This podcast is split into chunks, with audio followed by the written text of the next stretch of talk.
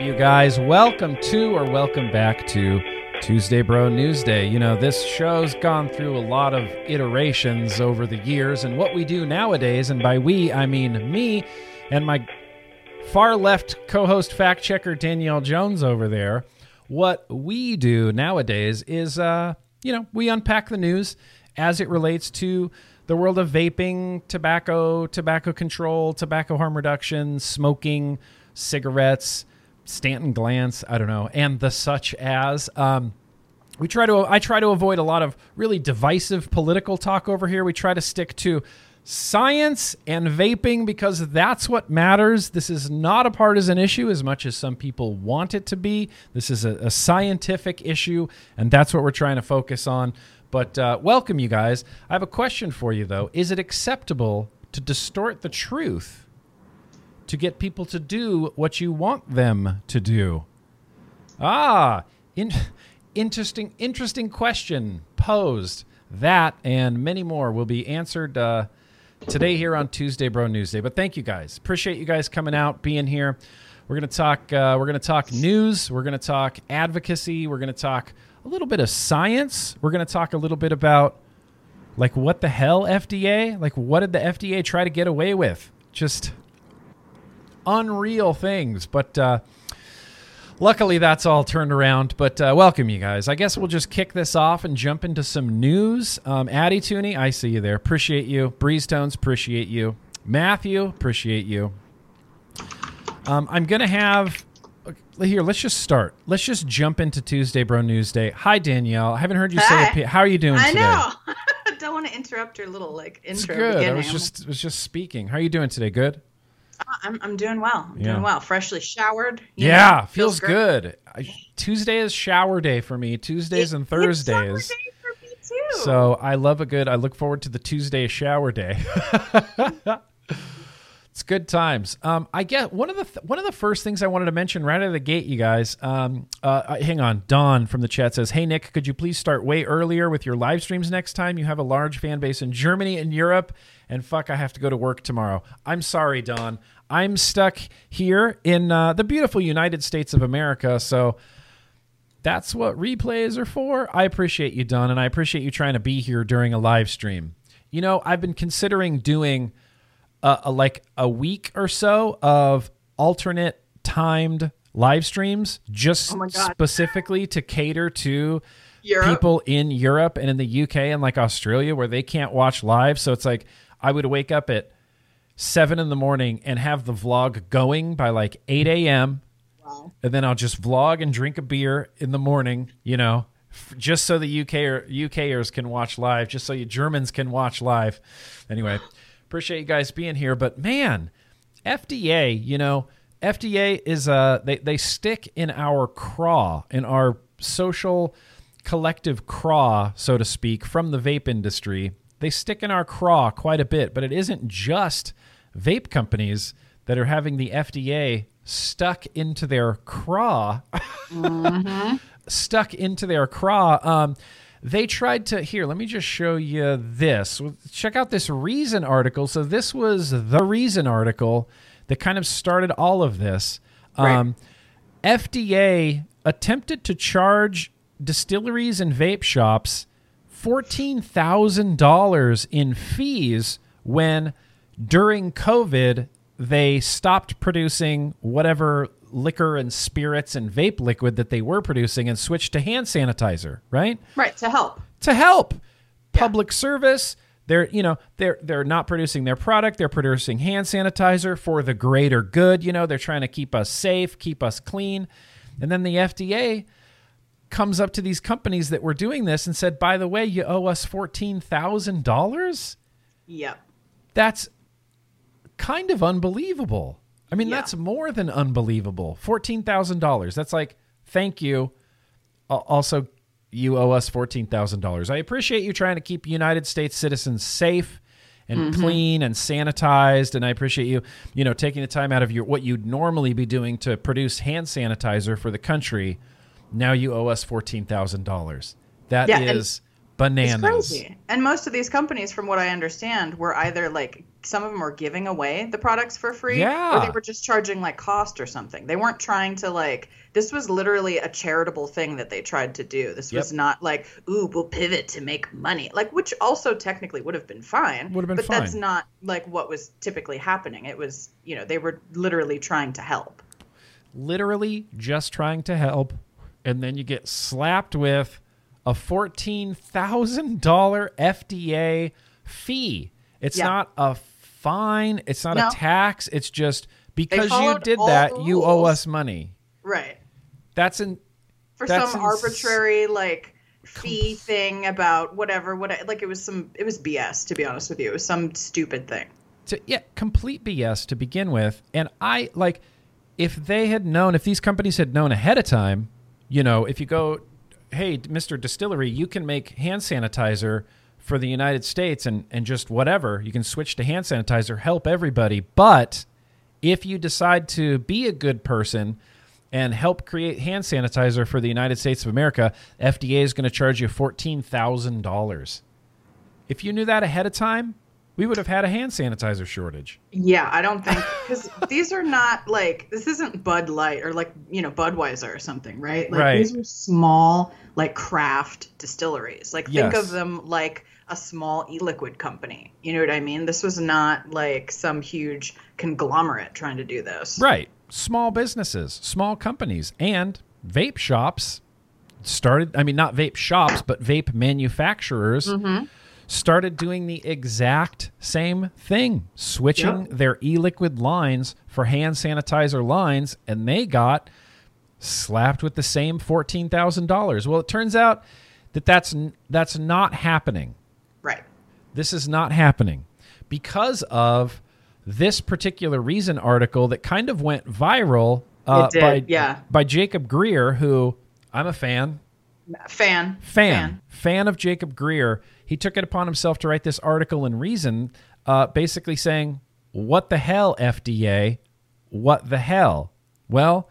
I'm not going to sit here and read this whole thing, but he did post a recent update about the reversal. So it is essentially Jacob's Yeah. story here that went viral and caused the FDA to go, ah, okay, well, we'll reverse that and not charge.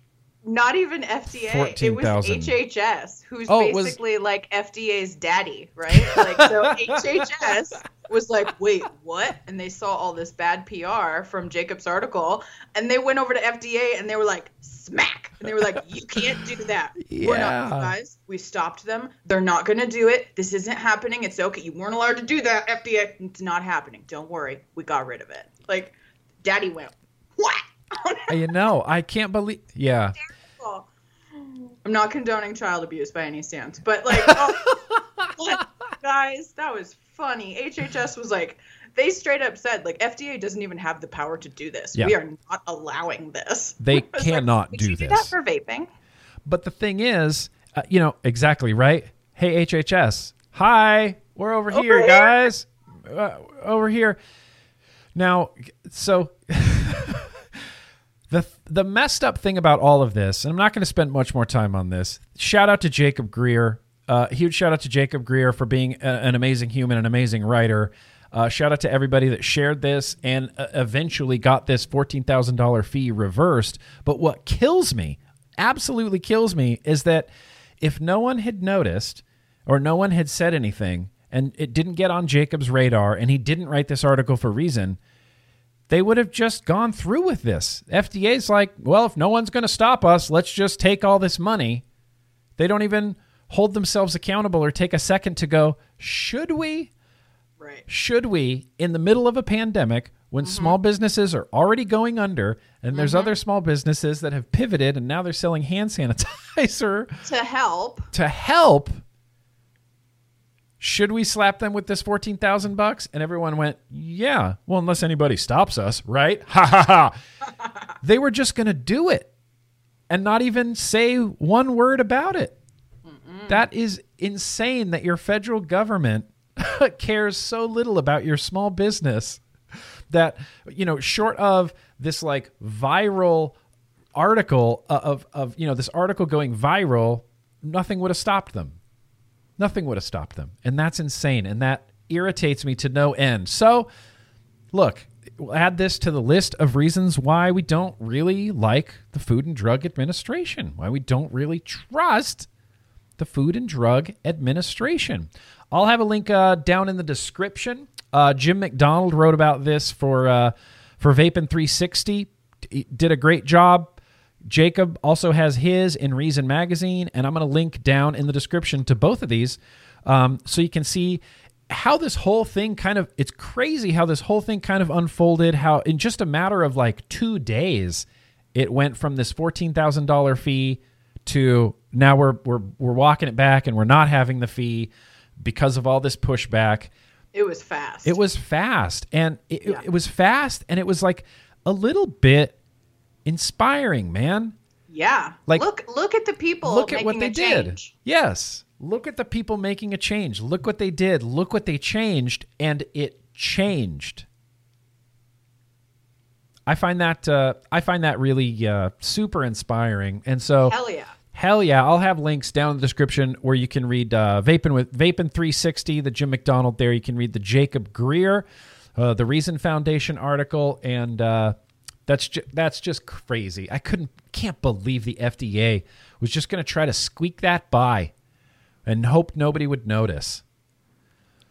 Ugh.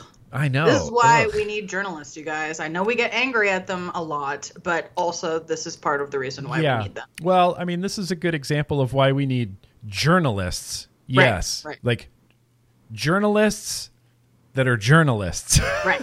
you know, I'm not I'm not making any corporate I'm not talking about that. I'm talking about journalism. journalism. Yes, this is why we need journalism. Um, so, moving on from that, there is actually actually hang on.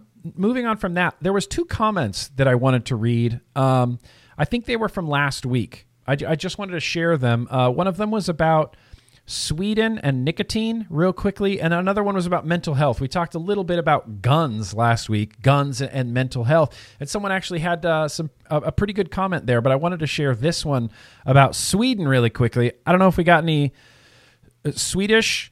Anybody in the Swedish here? I think it's way too late for anybody from Sweden to be here. But in Sweden, uh, Fox left a comment here and said, Great vlog as always. Uh, some sad news for Sweden in 2021, though. In the beginning of January 2021, the tax on nic shots will be increased by 50, that's uh, Swedish kroner, will be increased by 50 Swedish kroner per shot on top of the 20 to 40 kroners per shot already. This will cause the nic shot cost uh, from 70 to 90 kroner per shot, about 7 to 10 bucks. So listen, when you buy a 60 ml bottle of e-liquid in Sweden with a nic shot, uh, it's the equivalent of 34 US dollars. That seems crazy for a That's high. really high for a 60 ml bottle of 3 milligram nicotine. It's not even like they're taxing the nic shot, but I feel like you're overtaxing that nic shot because that nic shot is going to get diluted. You know, I guess you know they don't look at it that way. They look at it as like you're getting taxed for this product. Whatever you do with that product afterwards, that that's Oh, up to yeah. you. It seems ridiculous to me that uh, a pack of cigarettes in Sweden is about six dollars U.S. dollars, and a bottle of three milligram e-liquid is thirty-four dollars. In Sweden, of all places, I just found that really shocking. And it's not that I hold like Sweden on some European pedestal, but they're not nicotine naive. They're No, that's the birthplace of snus. it's the Like, birthplace of get They get it. They get nicotine. They get harm reduction. They know that they have some of the lowest smoking rates in the European Union because of things like Swedish snus and harm reduction. And I mean, it's crazy. I don't know. I, I was really, I was really disheartened by that. So, shout out to my Swedish vapors. About forty bucks. Yeah, it, it sucks. That Do you want to hear something crazy though? that's yes, I do. Crazier So- than that. Yeah, crazier even than that. So I bought some DIY supplies Hmm. because I'm gonna, you know, one of the flavors that I vape is becoming not, or the flavor that I vape is not so much available anymore. Yeah. And uh, and so I'm trying to get into DIY, and so I bought some, you know, my supplies, right? Yeah. And my nicotine that I purchased. Yeah. Because I live in California, Mm-hmm. I paid just in taxes. Just let me ca- just in a nicotine tax. Nicotine tax. not including sales tax, thirty-five dollars just in tax, Whoa. and then plus sales tax. Whoa. Whoa. That's Yep. I mean that's bananas. Yep. That's bananas. I hate this trend of let's make vaping harder to access and more expensive than the product that is killing people. I, I, I- hate that. I hate this with every every pat every fiber of my being. Um, I had one more comment uh, here. Uh, talk a little bit about mental health, and I thought this was just a really interesting comment, building off of our conversation from last week. Um, but Mrs. Slacombe, she says, Danielle, I like that you said you needed, you intended no stigma to mental health issues. However, you were not stigmatizing simply by stating the truth. I have mental health issues and I would never own a gun for that reason. I have bipolar type 2 disorder and I know that I could never trust myself to use proper judgment in using a firearm if placed into a situation where I might feel the need to use it. I also realize that during my mood swings, I might be more inclined to use it when I shouldn't. There's no stigma in saying that the mentally ill should not have guns. Some of us realize we shouldn't. Others who are mentally ill and can't see that for themselves are probably the first ones who would be making claims of stigmatization. I just thought that was really interesting. You rarely see that. You rarely see someone say, "Oh, you're not stigmatizing it just by talking about it, just by talking about it and speaking the truth." And this person's very well aware of you know their limitations and their ability and what they feel comfortable doing. I just really wanted to share that comment because it's so rare to see such a, a self-aware uh, person. you know, it's just really interesting. Just really interesting. So that was from last week. Now, there's still a lawsuit going on, Danielle Jones. Mm-hmm. You aware of this? I had am. I had completely forgotten about this lawsuit. It was 200% off my radar. I didn't know that it was still a thing literally until today, but Big Time Vapes, where's my headline? Big Time Vapes appeals FDA lawsuit to the Supreme Court. We're going to read this. This comes from uh, Mr. Jim McDonald over there at Vaping 360. And uh, he says a Mississippi vape shop has petitioned U.S. Supreme Court to review its lawsuit against the FDA, which failed in two lower federal courts. The odds are stacked against the court granting this petition, but attorneys for the small businesses are hoping the unique legal basis of their challenge will catch the eye of conservative Supreme Court justices. Filed in 2019, the lawsuit by Mississippi vape shop and e liquid manufacturer Big Time Vapes and trade organization, the United States Vaping Association, challenges the Tobacco Control Act itself. Wow, ballsy.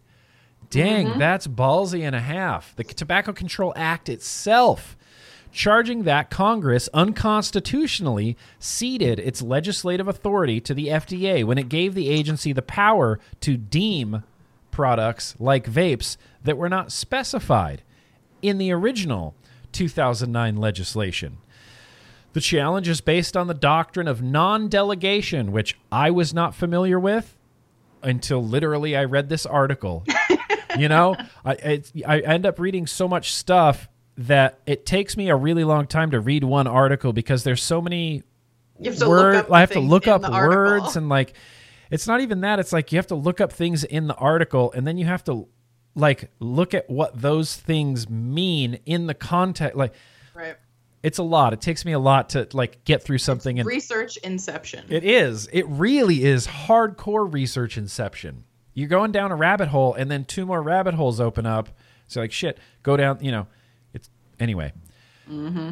This challenge is based on the doctrine of non-delegation, which it will get explained, which states that Congress cannot give away its own legislative authority to executive agencies like the FDA.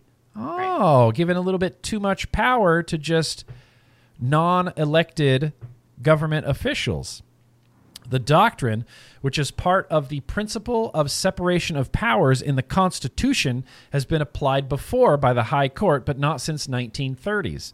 However, a recent Supreme Court decision, Gundy versus the United States, indicated that the court may now be willing to take a fresh look at non delegation. This is a good word. This is a good buzzword to know right now. Mm-hmm. Conservatives who want to limit the authority of unelected bureaucrats believe that the current court, with the recent addition of Trump's appointed justices Neil Gorsuch, Brett Kavanaugh, and Amy Coney Barrett, may be shopping for a case that can be used to reassert the doctrine. Uh, there's a tweet from Gregory Conley, which I'm not going to read the. Um, no, I'm not going to read the thing. He just gives a little bit of insight on it. It says the original complaint was dismissed by the U.S. District Court for the Southern District of Mississippi in December 2019 and failed on appeal in the Fifth Court Circuit of Appeal. Fifth Circuit Court of Appeals last year. Big Time Vapes and the USVA are represented uh, in their petition to the Supreme Court by Jared Wayne Navarre and Austin M.B. Watley of the Houston, Texas based Navarre Law Firm, the same firm that filed the original lawsuit and the appeal. This petition marks the first time the vaping industry has attempted to appeal a case to the nation's highest court, taking it all the way to the top, Danielle mm-hmm. Jones. Mm-hmm. However, it remains a long shot that the case will be heard. To be accepted for review, four of the nine Supreme Court justices must agree on a, to grant a writ of certiorari, Some long Latin word. Latin for to be made certain. S- I wrote down a, a phonetically spelled version of it. Oh, look at your little heart. Yeah, it says California on it. Oh. Uh-uh. Sarshiarauri. I believe I'm going with it. The I number feel like it's it's close enough. The number of petitions accepted for review by the Supreme Court each year is small, only about 2 to 4% of those submitted. Uh, if the court does not accept the peti- petition, the lower court's decision will stand. Big Time Vape's petition was filed December 18th, 2020, and it could be several weeks before the petitioners know if the Supreme Court will grant sh- a Shirauri and accept the case. If the writ is granted, the vaping industry's petitioners, lawyers, and Department of Justice lawyers representing the FDA will each have time to file briefs and responses, followed by oral arguments in the court. A final decision, if the court even accepts the case, could be a year or more away Yep. and that's even just to get accepted to be what is it reheard re retry appealed essentially in the This- supreme this court is basically a final appeal, essentially. You have to lose a lot to get up to the Supreme Court. yeah you have to lose a lot to get to the supreme court um, so they say unfortunately that the odds of this are, are pretty low are pretty slim but if this i mean stranger things have happened if this gets you're not wrong. I mean, if this gets to the Supreme Court and it gets heard and Big Time Vapes actually wins this lawsuit, that changes literally everything. oh yeah. Every would aspect from top to bottom gets changed. that would completely invalidate like all Yeah, the a hundred percent of the regulations, a hundred percent of everything. all the. FDA stuff, PMTA stuff. Yes. Like, people would be scrambling. It would be crazy. And honestly, I don't think it's that far off because look, I'm a I'm I'm a high school graduate. Period. That's it. No higher education. So uh, j- using my brain to look at this, if the if the original smoking prevention, what is it called, Con- Tobacco Control Act, Yeah. Was written in 2009 before the advent of vapor products and vapor products aren't included in it, then I mean that makes sense in my head that this sh- this shouldn't cover vapor Well, products, Well, the problem right? is they wrote a little note in there that says FDA can classify anything they want to as a tobacco product. Anything That's they the want to. And that's what this is about. So the the crutch of this argument is that that section of the Tobacco Control Act that says FDA, you have a free for all to call whatever you want a tobacco product. So they're basically saying you can decide to regulate anything as a Right. tobacco product Eggplant. that you want to. Apples. Whatever. I mean, they're you know, ideally they wouldn't be ridiculous, but eh, maybe they are. You know what I mean? But it gives them the ability to decide what they're going to regulate, and that is what this lawsuit is about. This lawsuit is saying that that ability to decide what does and does not fall under their jurisdiction is giving them way too much power. That only Congress Yes. should decide this Yes. goes under your purview and this goes so they're arguing that if Congress didn't say regulate electronic cigarettes, then the FDA should not be regulating electronic cigarettes. Yeah, yes. And I think like I don't feel like that's completely an unreasonable thing. I don't feel like that's a super unreasonable argument either. To keep that power with Congress makes sense. To Right. give that power away to unelected, right. you know, bureaucrats. Mm-hmm. I don't, I, I don't know. We got a Supreme Court. Ah, ah. I want it to get heard so bad. I do too. I at least just want it to get heard. What's up, Stu Yeah. Rep? I see you in the chat. Appreciate you being here, man. Yeah, I want it to get heard.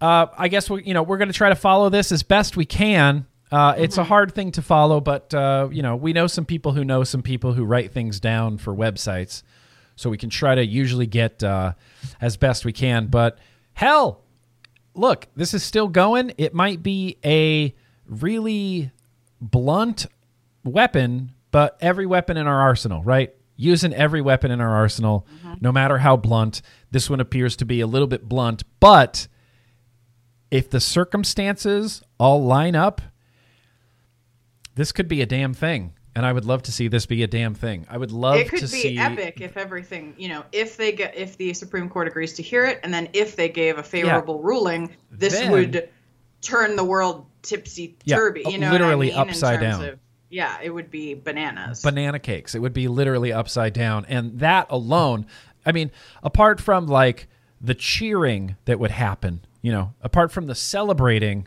that would happen, um, it would just, God, it would feel so good.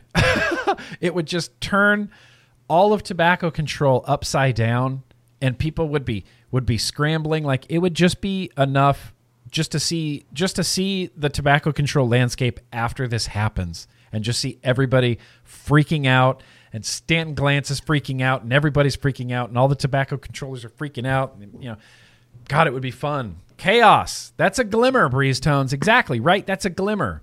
Yo yo, a rising phoenix vapory. I don't know if any uh, super chats popped in. Were there any? Oh, there was two in there. I thought I saw one. Yeah, we got uh, Trey. That's very gracious of you. Glad to see you, Nick. Always looking forward to your streams. Always looking forward to you being at my streams, Trey Watt. Appreciate you. Fuck YouTube. Whoa. I wish the country was run by science, not politics. Sciocracy.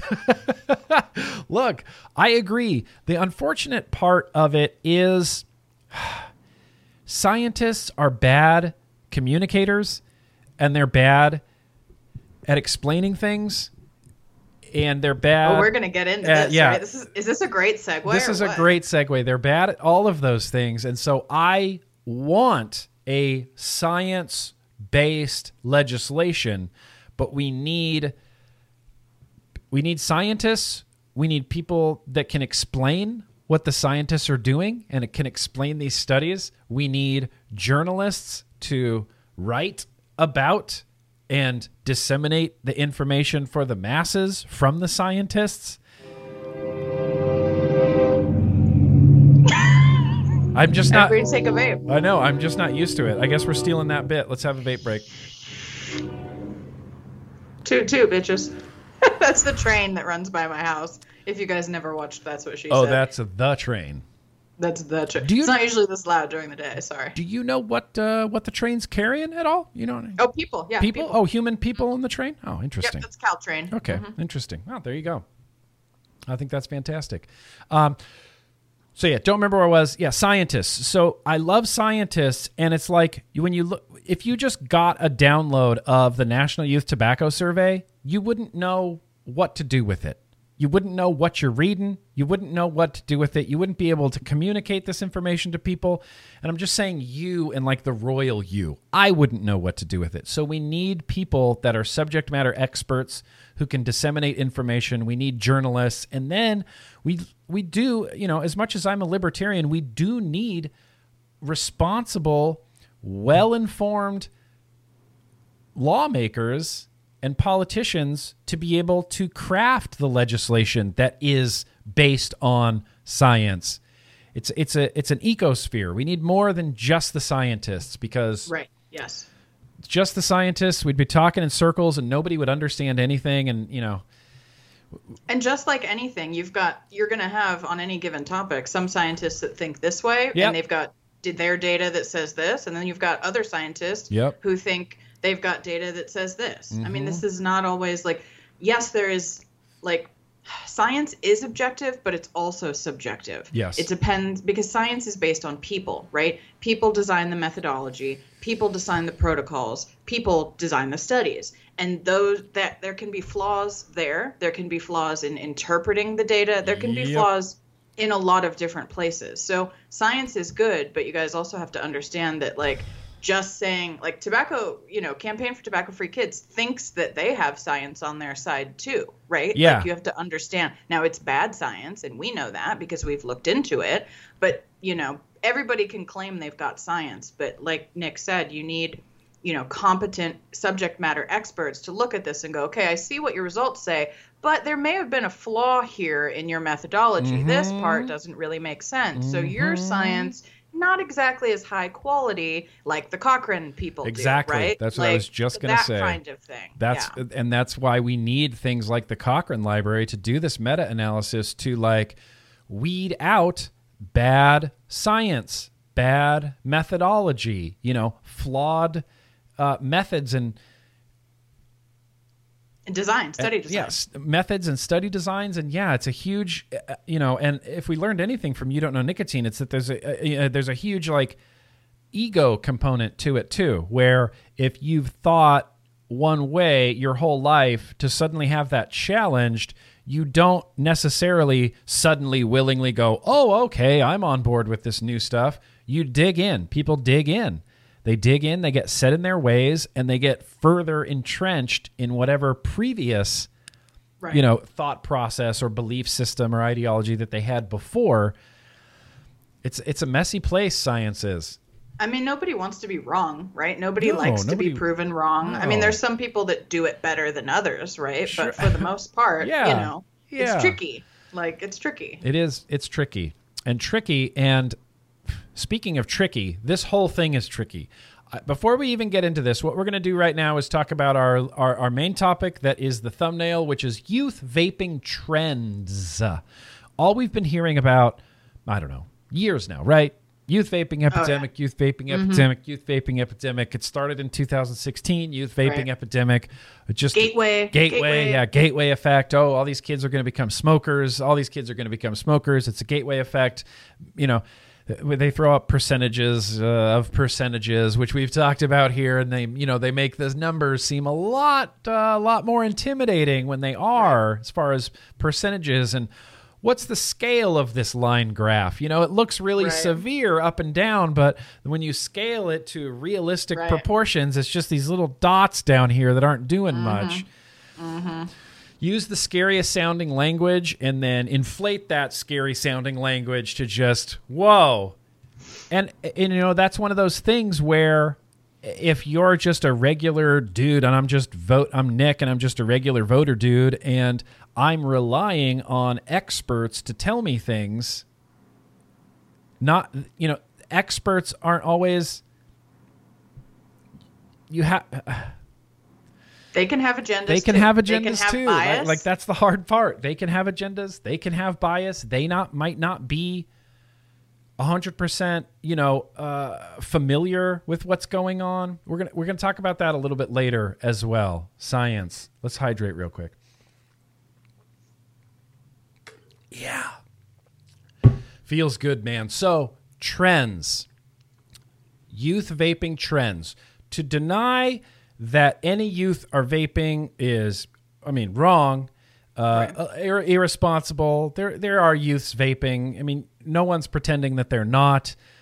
The questions that really we have for government organizations like the CDC is how many like what is the real number you can't just say Right. epidemic or 1 in 8 or 50% of teens that vape use flavors that's not information that's just scary numbers 50% of teens who vape use flavors all right well how many teens vape epidemic okay clear clear as crystal right of course not so before we jump into this, I just want to say I did only graduate high school. I am not a scientist nor a mathematician. I'm farthest from the mathematician that you can be. Whatever the opposite of a mathematician is, that's where I land on the on the spectrum. Bad at it. Um, but this is trends. Listen to this exciting title: Trends in electronic cigarette use and conventional smoking, quantifying a possible diversion effect among U.S. adolescents. See, this is why scientists don't write headlines either, because that is a boring ass little headline right there. Yeah. Also, what does that even? I Yeah. mean, to the average person, what does that Yeah. even mean? Quantifiable as a possible diversion effect. Don't worry. The author of this, uh, Arielle, has a Twitter thread that, that explains it. How we doing on time? Oh, we're doing pretty good on time. I just want to leave enough time for that Fauci thing. That's that's really all I'm concerned about. Got to get to that Fauci thing. You're a math surgeon jamming with Jesse? Are you really? I'm just kidding. I know you are. I don't even need to ask you that. So, trends in electronic cigarette use and conventional smoking quantifying a possible diversion effect among U.S. adolescents. What does that really mean? What does this really mean? What they're looking at is the off ramp versus on ramp argument, the diversion versus catalyst, the gateway versus exit. This mm-hmm. is what they're looking at. When they mean diversion, they mean the off ramp terminology, an off ramp for adult smokers to get off of combustion. The impact of electronic cigarettes, I'm just going to say e cigs from here forward because I don't like saying electronic cigarettes. And I don't even really like saying e cigs. It's just easier when you see an E to say e cigs than vape. It messes with my brain otherwise. The impact of e cigs on nicotine use is hotly debated. Some fear that e cigs are a catalyst to conventional smoking, while others argue they divert adolescents from the more harmful product. This study used simulation modeling to evaluate the plausibility of catalyst and diversion hypotheses against real world data. So essentially, what they did is now I'm not going to sit and read this whole thing. I'll have it linked down below in the description. You can download the full PDF and tr- attempt to read it um, if you want to. But I would suggest that you don't do that. Just go to the Twitter thread and, and read her explanation for it. So essentially, what they did, and I'm going to paraphrase this, they looked at the National Youth Tobacco Survey. This is the survey that CDC does literally every year. Literally every year. What they did is they looked at 19 years of it. That's a huge data set. That is a huge amount of data and information. Adolescents aged 12 to 17 years old in the National Youth Tobacco Survey, a cross sectional study from 2000 to 2019, uh, 12,000 to 31,000 per wave. They looked at exclusive cigarette use, exclusive e cigarette use, and dual use of both products. They were defined using cumulative lifetime criteria. So this was the 100 cigarettes or more and or less than 100 days vaped. And even just adding that little tweak to it is probably going to change the outcome exponentially considering that CDC only asks what prior prior 30 day use once in the last 30 days if you vaped once in the last 30 days they mark you down as a current user Right. that's the that's the official you're a current user Yep. this is already a bigger deep dive than that. Already a bigger deep dive than that. And the author of this, you guys, good evening to you, Red Vape and Advocates. Just talking about some science. Welcome. Thankfully, the author of this has a real great Twitter thread, and we're just going to read through it and uh, there's pictures and graphs and everything. So I promise it's not just me talking. How do, and this is from Arielle Selya? Uh, that's what I would guess. That sounds right. Arielle Selya. And I can already guess, like, even just looking at Arielle's Twitter profile, you can kind of guess why this has not been picked up by any media outlets anywhere. And it's because she she does she consults for Juul. She's a tobacco Mm-hmm. harm reduction consultant for Juul. And so that one little word, right? J U U L, it just Yeah. there's a stigma to it. There's like this connotation of shadiness. Industry funded, Yeah, yeah. industry funded shadiness. This is like, you know, this is basically big tobacco science. But that's And she addresses that at the end of her Twitter thread. She's very upfront about yeah, it. she's very straight up upfront about it. And look, I, I, I agree with her. I believe her. I like Arielle Selya. And let's read her Twitter thread. You guys hanging in there okay? Everybody good? You awake in the back? Everybody awake in the back? You need to stand up and stretch before we go into the next big. Uh, ugh. okay. How do e cigarettes affect cigarette smoking among youth? My paper with Floe Foxon Another person. simulates each scenario and finds out which one best matches actual trends. And there was a little poll attached to this uh, as well, where it seems like the majority of everybody voted that it was a diversion off of tobacco. E cigarettes are not a gateway, they're a diversion off tobacco. A few people said no effect, which I find. Uh, which I find really very interesting. So let's just jump into this thread. First, let's talk about why this question is so difficult to answer. Counterfactuals. We can't know the alternate reality answers, like which smokers would have never started in a world without e cigs and which non smokers would now be smoking without e cigs as an option. That is brilliant. We can't know alternate reality answers. That's just not even a possible thing. So, the best thing we can do is use fancy, sophisticated methodologies to estimate what would have happened to youth smoking rates in the absence of e cigs. In our case, simulation modeling. Yeah. Simulation modeling uh, is a thing. This is one of those things where it's like, all right, now I gotta I gotta learn about what simulation modeling is how it gets used, what they use it for. It's pretty fascinating. I mean, it's truly audit. Yeah, they use it for loads of stuff. It's really and it's really very helpful. Um, so first, she says, uh, we look at the declining smoking trends that were already happening before e-cigarettes were a thing. Here, I'll show you this graphic right here. Uh, we are already. Oh, come on, Twitter. Okay. First, we look at the declining smoking trends that were already happening before e cigs came onto the scene. That line right there down the middle, that's 2010. That kind of represents the quote unquote beginning of e cigs, the beginning of vaping. We project them into the present. This is our best case, base case scenario about what smoking trends would be if e cigs were never invented. Actual trends were lower than this base case. So you can see the actual trend right here hyper low, crazy drop off, right? Like 2011, right after vaping, boom, down. And this is nicotine use, correct? I believe Jones? this is smoking. This is smoking. Okay, yes. It says smoking trends, yeah. Smoking trends. This is the So smoking cigarette, trend. probably cigarette specifically, because you can smoke pipe and hookah. Cigarette specifically, I would imagine. Cigarettes specifically. So it was already on a little bit of a downward trend there, but Yep. as we can see and as we've seen, I mean, Danielle, you've put together charts based on basically. I did one very similar to yeah, this. That was like the trend before, the trend after. And Yep. It gets very. Clive Bates. I got a lot of the information from him. He's done the same thing. Mm-hmm. Mm-hmm. So that's very. And I saw this and I instantly thought, oh, I've seen this graph before. I've seen that graph. Danielle Jones made that same exact graph like a year ago. I've seen that. Yep. So, side note about terminology. She says we use the term catalyst instead of gateway because catalyst is more precise about the claim we are modeling that e cigs are used first, then casually lead to smoking. That's the catalyst term. Whereas gateway can include other mechanisms like renormalization.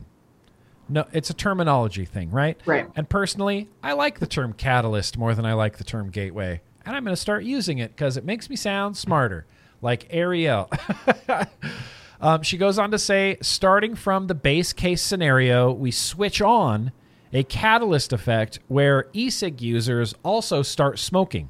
We assume a worst case scenario where all dual users have gotten there because of a catalyst effect. So basically, what she's modeling here, what's modeled here, is this is if everybody was right and the introduction of vaping and e cigarettes led to more people smoking. If the gateway effect were real, if the catalyst was real, then this dotted swoopy line would be where consumption is going.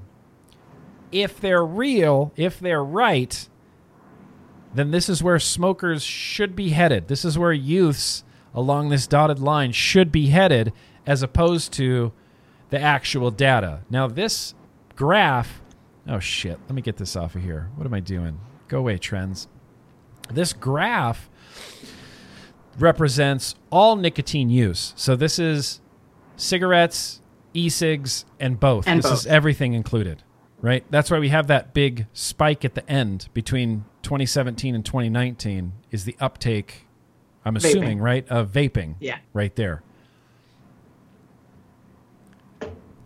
We assume worst case scenario where all dual users have gotten there because of this catalyst effect. This further over predicts actual trends.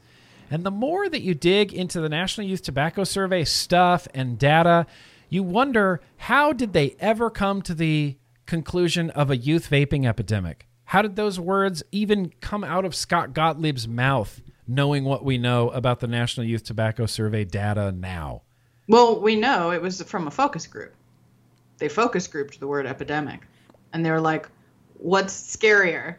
What's that's literally we have data on this. We, there's there was a hate that. presentation that. somebody it's a focus group. That's how they picked that word. epidemic because that was the most you know Mm-hmm. Effective. scary sounding Yeah, word the most exactly. effectively scary sounding word Yep. was epidemic fantastic fantastic scott gottlieb so based on these two previous charts the gateway theory doesn't fit reality at the population level then, starting again from the base case scenario, we switch on a diversion effect where e-cig users are prevented from ever becoming smokers.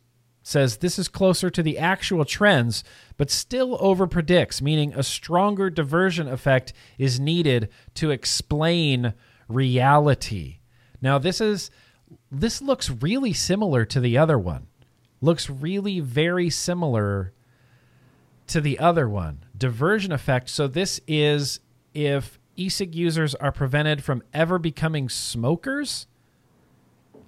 I don't understand. Diversion model is closer but still overpredicts nicotine users meaning stronger diversion is needed to explain reality. Yes because that's not what the trend did. So even on this model that doesn't accurately doesn't describe match, right. it still doesn't match it still doesn't Right. accurately describe like what's going on in the real world Right. so we optimized the simulation model to find how large a diversion effect would have to be to match real world trends exponential decay constant here you go exponential decay constant of 55.4% of e-cig users a year are prevented from ever smoking constant of 55.4 of e-cig users a year are prevented from ever smoking how many times do i have to read this before it clicks in It's a little it's confusing. this is so this is basically the idea that vapors aren't going to vape forever Right, that's how it was explained to me. I texted a couple PhD friends, and this is real deep math Mm-hmm. that we don't 100% need to understand this part to understand the fullness of the study. Yes. But it's basically a decay constant is basically how many people will fall off and like stop using it over time, sure uh, is my understanding. Right. I get that. Yes. And and really I think the big takeaway from this is how tremendously they had to fuck with the model to get the model to actually match real world conditions. Like, what did it take to actually, you know, to get to get to where we are right now? How, how did they, they, you know, they had to fudge the model so much to make it fit real life. What is exponential decay constant? It is related to the concept of half life. Yes. Of e-cig users is assumed to decay exponentially if left alone. Okay, a standard modeling assumption 55.4 describes how fast this decline occurs. Higher means more e-cig users prevented from smoking. So a higher number's better in this decay constant scenario. Right. Which really we don't even have to understand. All you really again need to take away is how badly they had to fudge with the model to get it to fit real life trends. Finally, we switched on both effects, figuring that e-cigs may act as a catalyst for some and a diversion for others. Even in the presence of an opposing catalyst effect, a net diversion effect is necessary to explain actual trends. Here's the actual trend again, and this is how they had to fudge it so that it matched the actual data. Even in the presence of an opposing catalyst effect, a net diversion effect is necessary to explain that actual trend. How did it get so so low. She goes on to say, altogether, real data are much more consistent with a diversion effect, a rather strong one at that, than a null or catalyst gateway effect. So the conclusion that she's coming to is that the real data over the course of 20 years from the National Youth Tobacco Survey shows a consistent divergent effect rather than any catalyst gateway effect. In Correct. the simplest terms possible, that's everything that this study just said. She clarifies a little bit here at the end. This doesn't conclusively prove a diversion effect, but it does show that population level trends are much better explained by a net diversion effect and are wildly inconsistent with a net catalyst effect. And that's basically a sciency way of saying it makes more sense that smokers are quitting with vaping than nicotine naive users picking up vaping and moving to cigarettes. Right. Smashing she's, the gateway. She's effect. not saying she can prove this cause and effect, but right. she's saying this scenario matches the actual data yes. way better than what the ants are claiming, basically. Yeah, way better than the catalyst effect. And then she has a disclosure. Uh, I now work for Piney Associates, uh, Piney Associates, which consults for Juul Labs on tobacco harm reduction. However, this study was completed and submitted before these activities began in a purely academic position. In fact, my line of research is why I joined Piney. I think it's Penny. Penny? I think it might be Penny. I don't know for sure. Piney, I feel like it might be Penny. Piney just sounds so much more uh, like wholesome, you know? It's real Norman Rockwell. Piney. In my Piney. head, I've always said Penny Associates. Okay, maybe maybe I don't know which you're right. is right. Penny, Piney, Penny. Because Pine would be P I N E, right? Two N's. I feel oh, like two N's. You're right. That's right, like like tinny and tiny. Like dessert and desert. Oh wait, does that disprove my point then? I don't know. you know what, you guys call it whatever you want. Uh, we're gonna call it Piney, Piney Associates. So uh, essentially this is what she does. She works in tobacco harm reduction. She's a tobacco harm reduction consultant at Piney Associates. She does tobacco harm reduction consultant for Juul. And this is their model of, I mean, again, not proving it because science, you have to use a little bit more reasonable of terms and moderate of terms. You can say things like very likely, you know, not mm-hmm. like absolutely empirically, but right. this is getting, th- you know, right on top of the pile of pro vaping science that shows a lot of things that we've been hearing about vaping don't necessarily pan out when you're faced with the actual data. And the fact that she looked at 20, 19 years of data, that is unbelievable to me and she still came to that same what explains this real world data? Oh, Right. it can only be that this is probably a diversion effect happening instead of an on ramp effect happening. Right. And that's kind of one of the things, you know, that's science is slow. Yeah. It's not it's not a quick uh, it's not a quick thing. It's it's studies on top of studies and then those studies get peer reviewed and dissected for their methodology and then those studies might need to be redone and different waves of different studies before they can even come to not even like a conclusion but like a theory that's backed up with facts. It's Right. just a long slow process It is. long, slow process. But after 19 years, thanks to the CDC diligently taking notes for us for 19 years, we can use their data and go, hey, but this. Hey, but this. Mm-hmm. Hey, but this, Arielle. So uh, thank you, Arielle. Selya, you don't know who I am, but thank you for uh, this study. I'm going to post a link down the description to where you can read the study. You can read this uh, Twitter thread. I would highly recommend it. In fact, I'm going to put in the description. I'm going to put a, an easier way to read it. I'm going to do a you know thread reader. I'm going to Oh, put yeah, a yeah, yeah. thread reader in the description and in the chat. Makes it so much more easier. It's like reading from a website. You don't have to deal with uh, silly Twitterness and stuff like that. But uh, how are we doing on time? All right, we got some time for Fauci, you guys. We got some time for Fauci. So that was a lot of stuff I just threw at you guys, and I apologize, but it was it's a bunch just because there's been you know a lot going on. I wanted to really wanted to talk about that fifteen thousand dollars. I wanted to talk about some things that were going on in Colorado as well. We'll get there eventually at some point.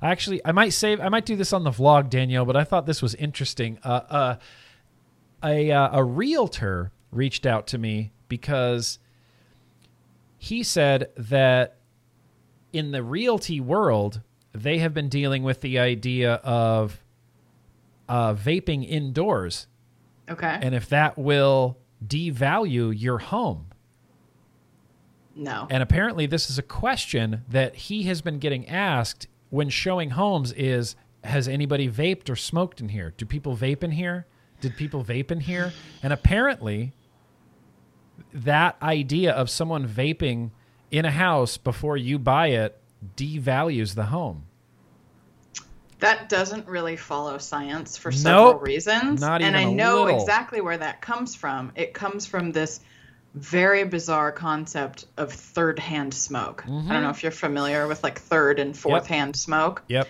It comes 100%. from that. The the thing is vapor isn't smoke. It reacts differently.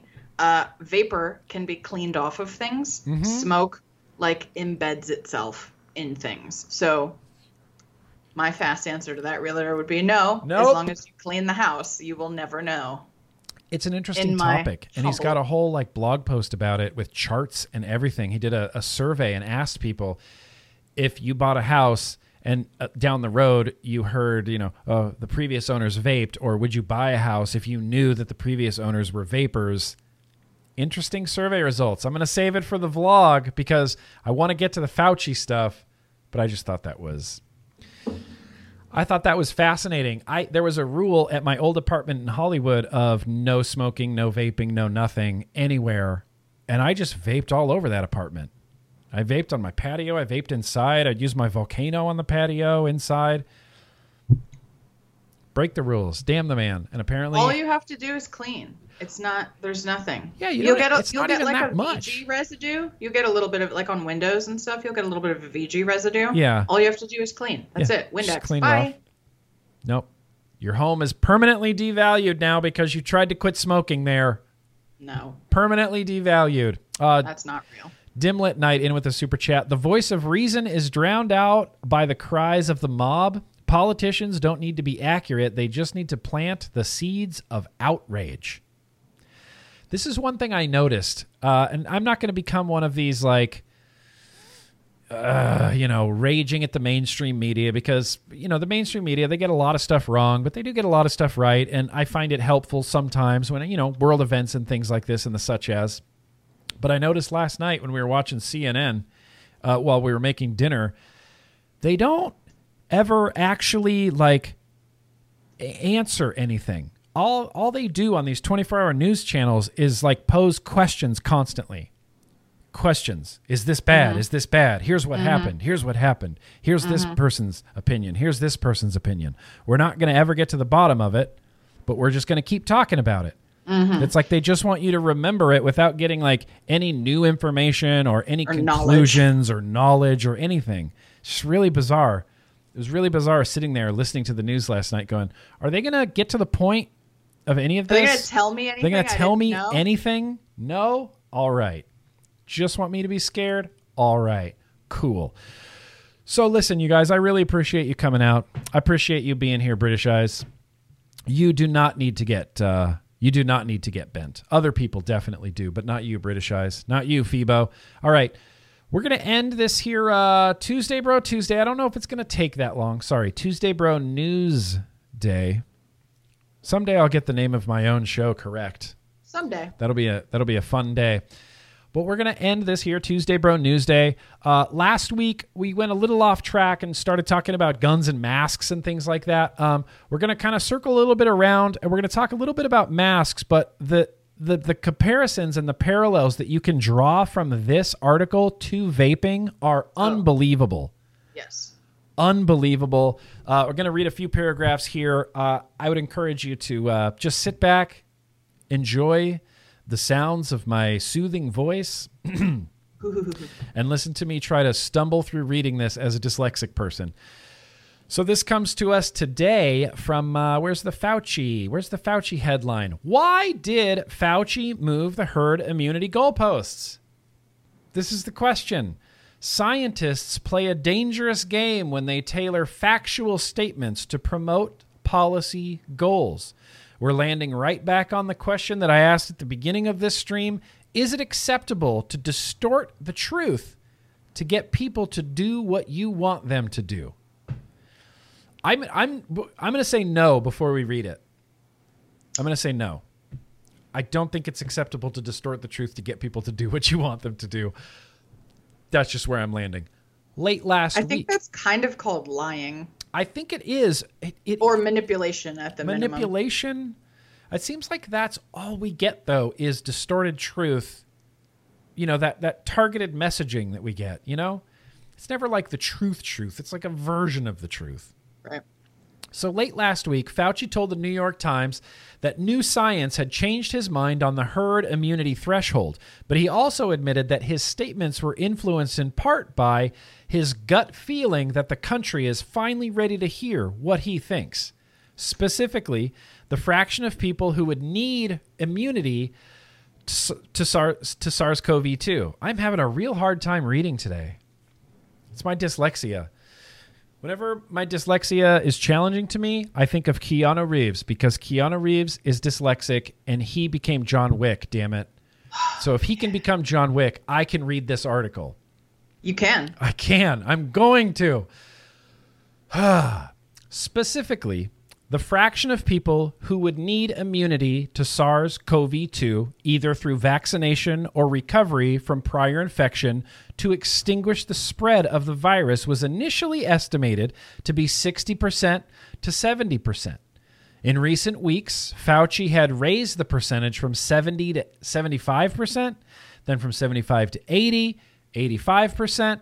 Allow me to quote verbatim from an article titled, How Much Herd Immunity is Enough? This is Fauci speaking here. When polls said only about half of all Americans would take the vaccine, I was saying herd immunity would take 70 to 75%. Then, when newer surveys said 60% or more would take it, I thought, I can nudge this up a bit. So I went to 80, 85. Of course, the herd immunity threshold is just an estimate, and the precise figure is contingent on population mixing and a host of other assumptions that may vary from location to location. The same threshold may be different in Rome than in Montana. For these reasons, Fauci has some wiggle room. But the two undeniable admissions in the Times article are one, Fauci is, to some degree, basing his statements on what he thinks the public will accept and to what degree his rhetoric might help vaccination efforts. And two, this is the absolutely stunning part. he is admitting this openly to a reporter from the New York Times. This is not the first instance when Fauci made a public statement while considering, in part, what he believed people would do with the information. The first instance concerns masks and occurred during an interview on 60 Minutes in March. Because these comments have been subject to controversy, they are more nuanced than I commonly reported. I will reproduce them in their entirety. I personally have transcribed, not me personally, author of this article personally transcribed them from a video which runs for 1 minute and 27 seconds. The interviewer asks, There's a lot of confusion among young people and misinformation surrounding face masks. Can you discuss that? Fauci says, the masks are important for someone who's infected to prevent them from infecting someone else. Now, when you see people and look at the films in China or in South Korea, whatever, and everyone is wearing a mask, right now in the United States, people should not be walking around with masks. Interviewer, are you sure of it? Because people are really listening closely to this.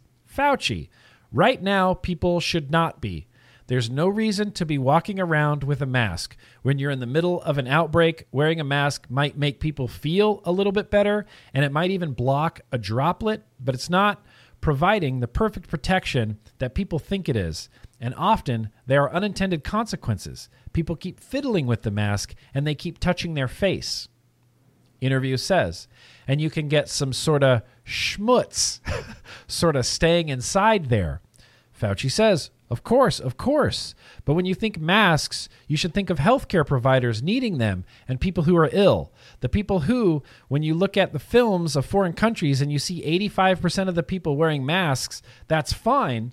I'm not against it. If that's what you want to do, that's fine. Interviewer said, but it can lead to a shortage of masks. Fauci, exactly. That's the point. It can lead to a shortage of masks for the people who really need it. I remember this. Does everybody remember this?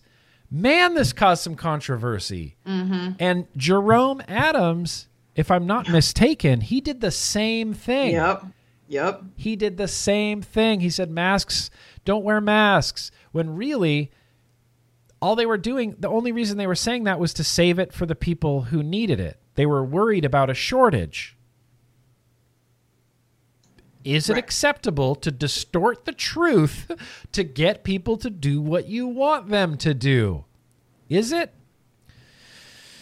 Later, of course, the public messaging would shift in support of universal cloth masks. This occurred in the abstinence of any substantive new mask studies. Critics would then point to this video as evidence that Fauci was dishonest. However, a full look at the remarks suggests the comments were nuanced.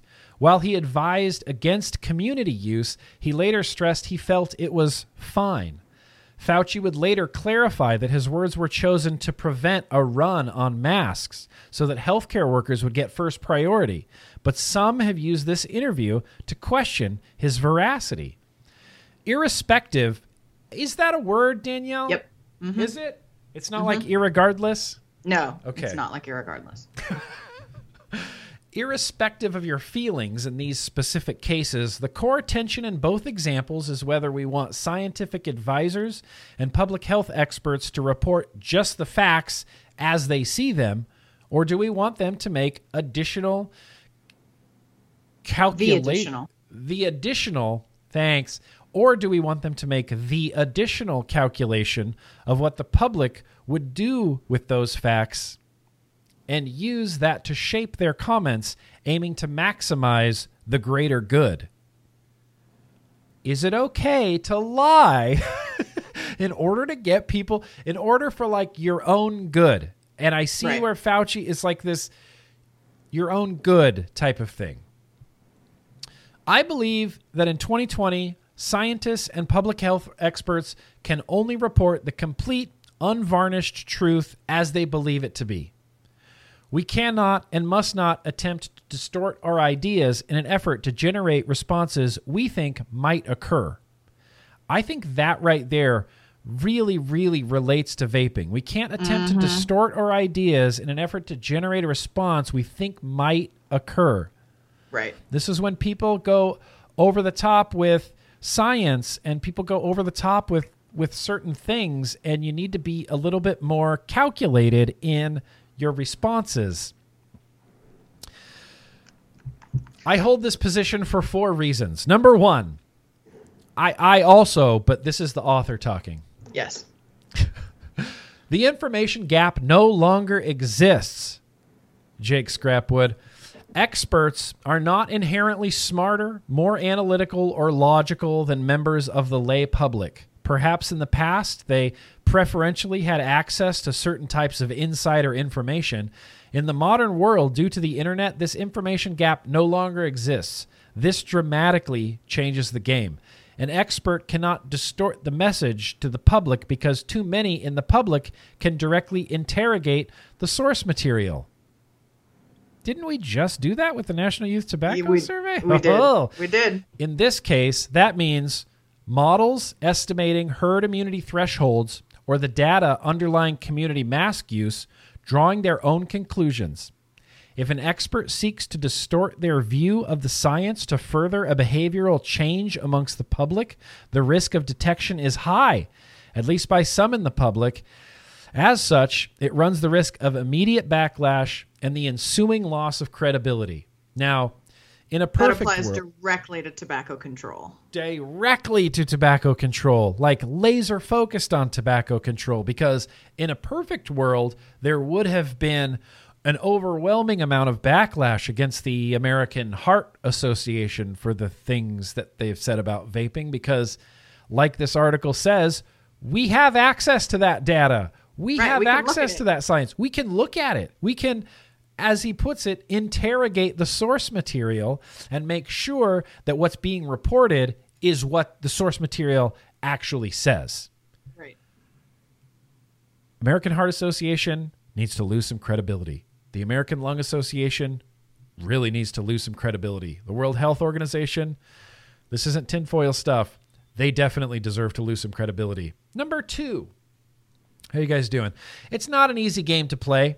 Human beings are masterfully complex and not easily predictable. In this case, Fauci's messaging in March may have been intended to prevent a run on masks, but it also may, to some degree, have contributed to masks becoming one of the most polarized issues of 2020, and in many quarters fostered a deep suspicion and distrust of Fauci.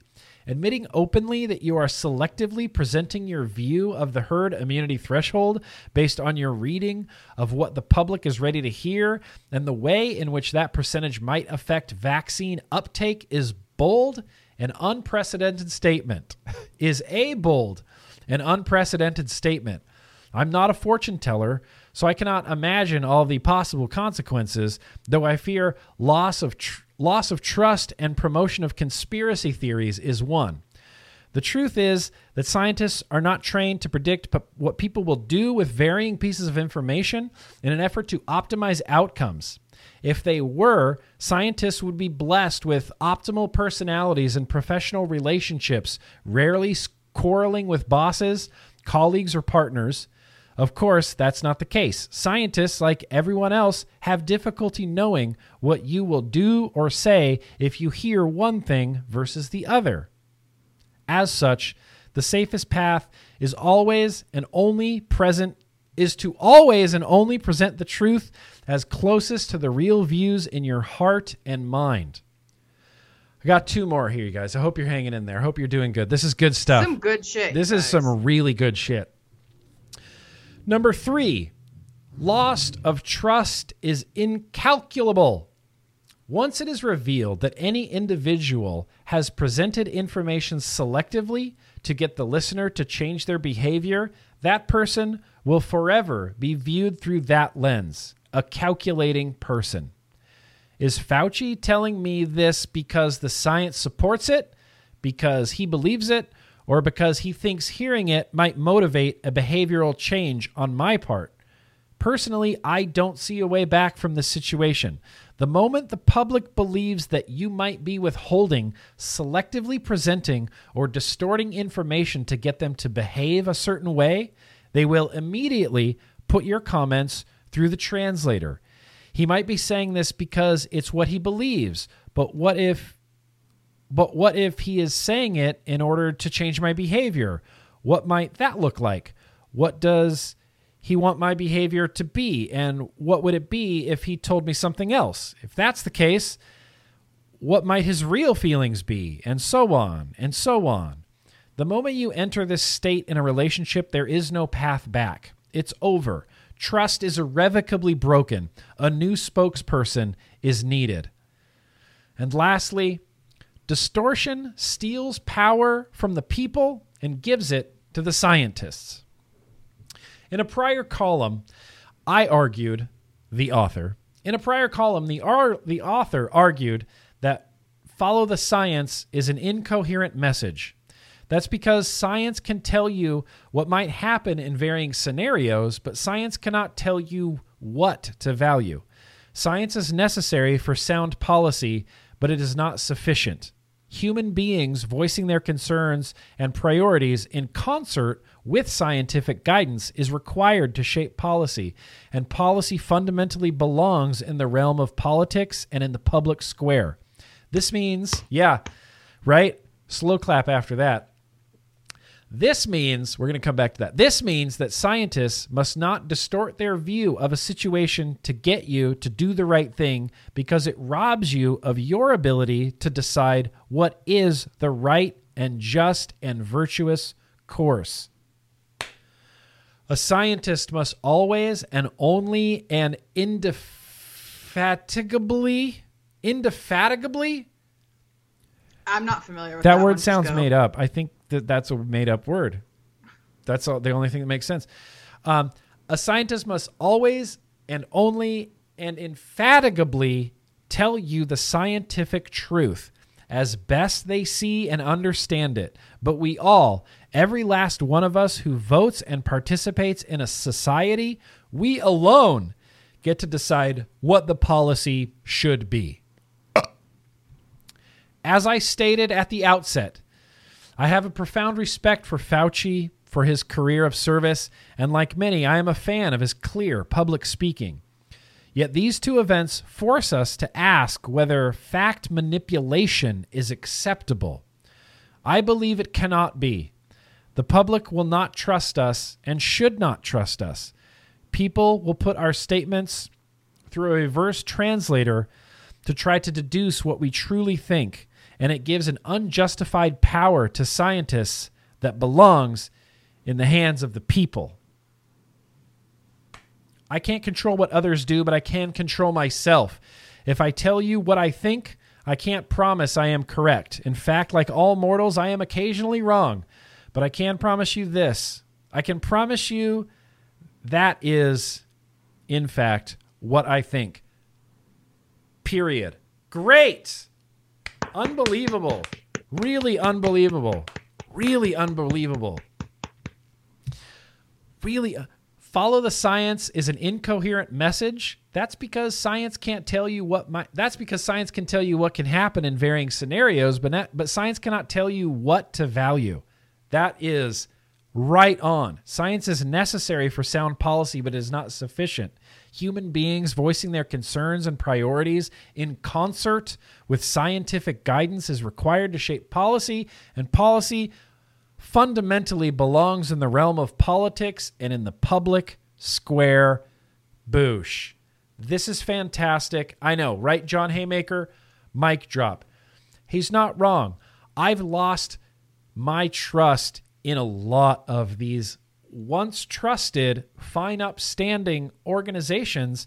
And, I, and you know, and I know there's a lot of vapors that share that same sort of sentiment. Like before vaping, you kind of thought of the American Heart Association, and they're like, it's a good group of people. They're they're mm-hmm. doing it right, and they care about my heart because my heart is an American heart, and you're the association of it.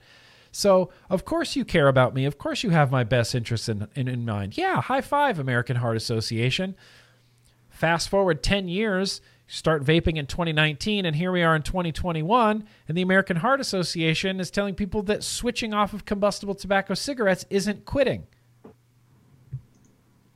That has ruined, shattered my trust in the American Heart Association, shattered my trust in the World Health Organization. World Health Organization telling people vaping doesn't help you quit smoking. What?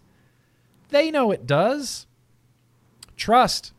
Once you lose public trust, you lose public trust. And I really hope that the people that deserve to lose public trust lose public trust soon, as soon as possible, as soon as humanly possible.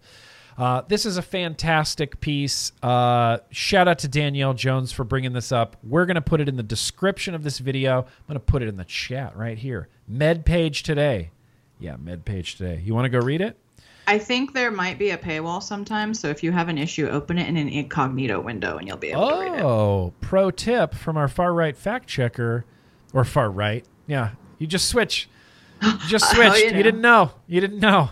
You went from far left to far right just because I said so. So yeah, I'll Wherever put, the wind blows. wherever the wind blows, whatever's easier. You know, it's just whatever's easier. I'm a fair fair weather uh, politician.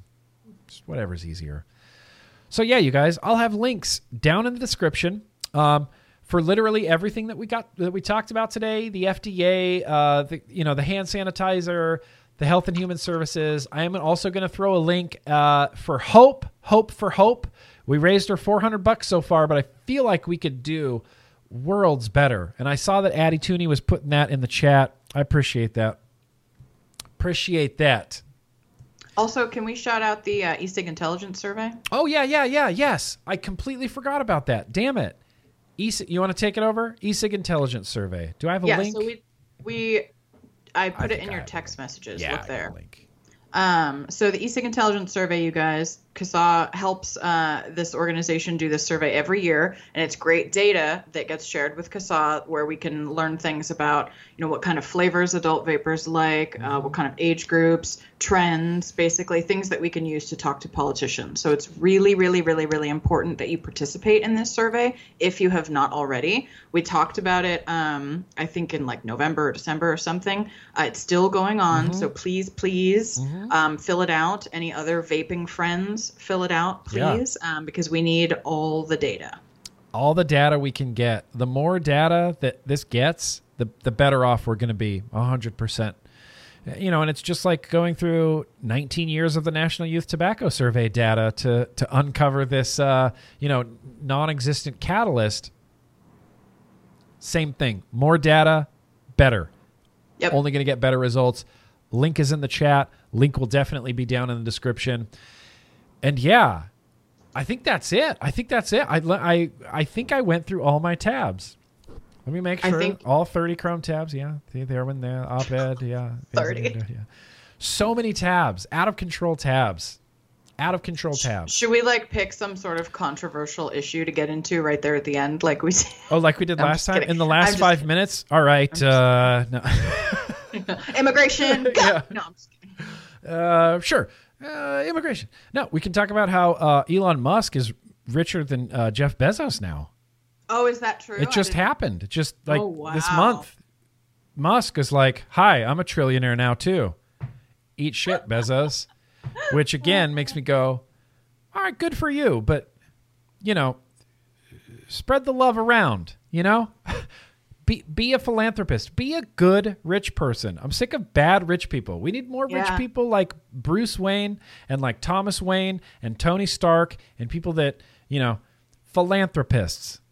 We Yeah. don't need Bloomberg spending 160 million dollars to try to ban flavored vaping. No. Ban Nothing. flavored vaping. Man, that is Nothing. going to be just a pockmark on his legacy, isn't it? I mean, I have to believe it will be. I have to believe it will be because Someday, science is going to win. Yeah, someday science is going to win. Someday there's going to be, you know, the lowest, I mean, very little combustible use. Everybody's going to be getting their clean nicotine from pharmaceutical grade vaporizers, and nobody's going to be smoking. And cancer rates are going to be, you know, gone. Like half the cancer rates gone in the world. And people are going to look back and go, "Remember when Bloomberg spent 160 million dollars to try to ban this? That has Yeah. saved Remember literally billions Bloomberg of thought people." stop and frisk was a good idea? Yeah. This will be like that. Yeah. Remember and when he'll have to apologize. You know. Bloomberg's Bloomberg stop and frisk. The large soda ban, Yeah. Right. large soda ban when he was a Republican in uh. New York. fucking- Good times. Good times, you guys. Okay, so oh, he moved to number two after an eight percent drop in stock yesterday. Oh man. Anyway, He had it for a second. Yeah, he had it for a second. There's a I'm gonna I'm gonna put a link in the description. Okay, you guys. Secret link is going in the description. Just there's gonna be a link. It says secret link. Click it. It's awesome. It's it's about Jeff Bezos, and it's, It's like porn. it's it's porn. It's porn. it's porn. This is an adult porn. show. It's this is an adult show. We do we do cater to adults here. It's not porn. I mean, it might be, but it's not. It might be, but it's not. It's definitely not porn. No, it's this really great website that is a visualization of how much money Jeff Bezos has. Oh no. and it is shock it is sobering it is oh. crazy when you see like this dot represents a thousand dollars this this line represents how much money you'll make your entire life and this green block that goes on for 18 pages is how much jeff bezos made this year oh my god. it's unreal. It's unreal. Anyway, I'm going to wrap this up, you guys. Thank you so much for coming out for Tuesday Bro News Day. I appreciate you guys being here. I love seeing the Grim Army here, all my advocates. I'll see you guys on Twitter. I'll see you guys on Facebook, having the discussion, discrediting the myth making machine, and getting ourselves as educated and knowledgeable as we possibly can because I've said it before, I'll say it again. The science just has to win. It has to. And I mean, I can't speak for Danielle. I think I can speak for Danielle when I say we're going to do everything we can yep. to get that can. to get that science over the finish line. We're Mm-hmm. going to do everything we can. So thank you so much, you guys, for coming out. Uh, really, very much appreciate. it. I guess I get rid of this headline now. From all of us here at the uh, the TBN Studios Mm-hmm. in Burbank, California. I don't know. It Okay. sounded. It just sounded good. Sure, you know, I was like. I'll be wherever you want. Studios in Burbank, California. Thank you guys so much for coming out. Appreciate you. Let's keep fighting the good fight. Continue to be excellent to each other, everybody. Okay? Peace out.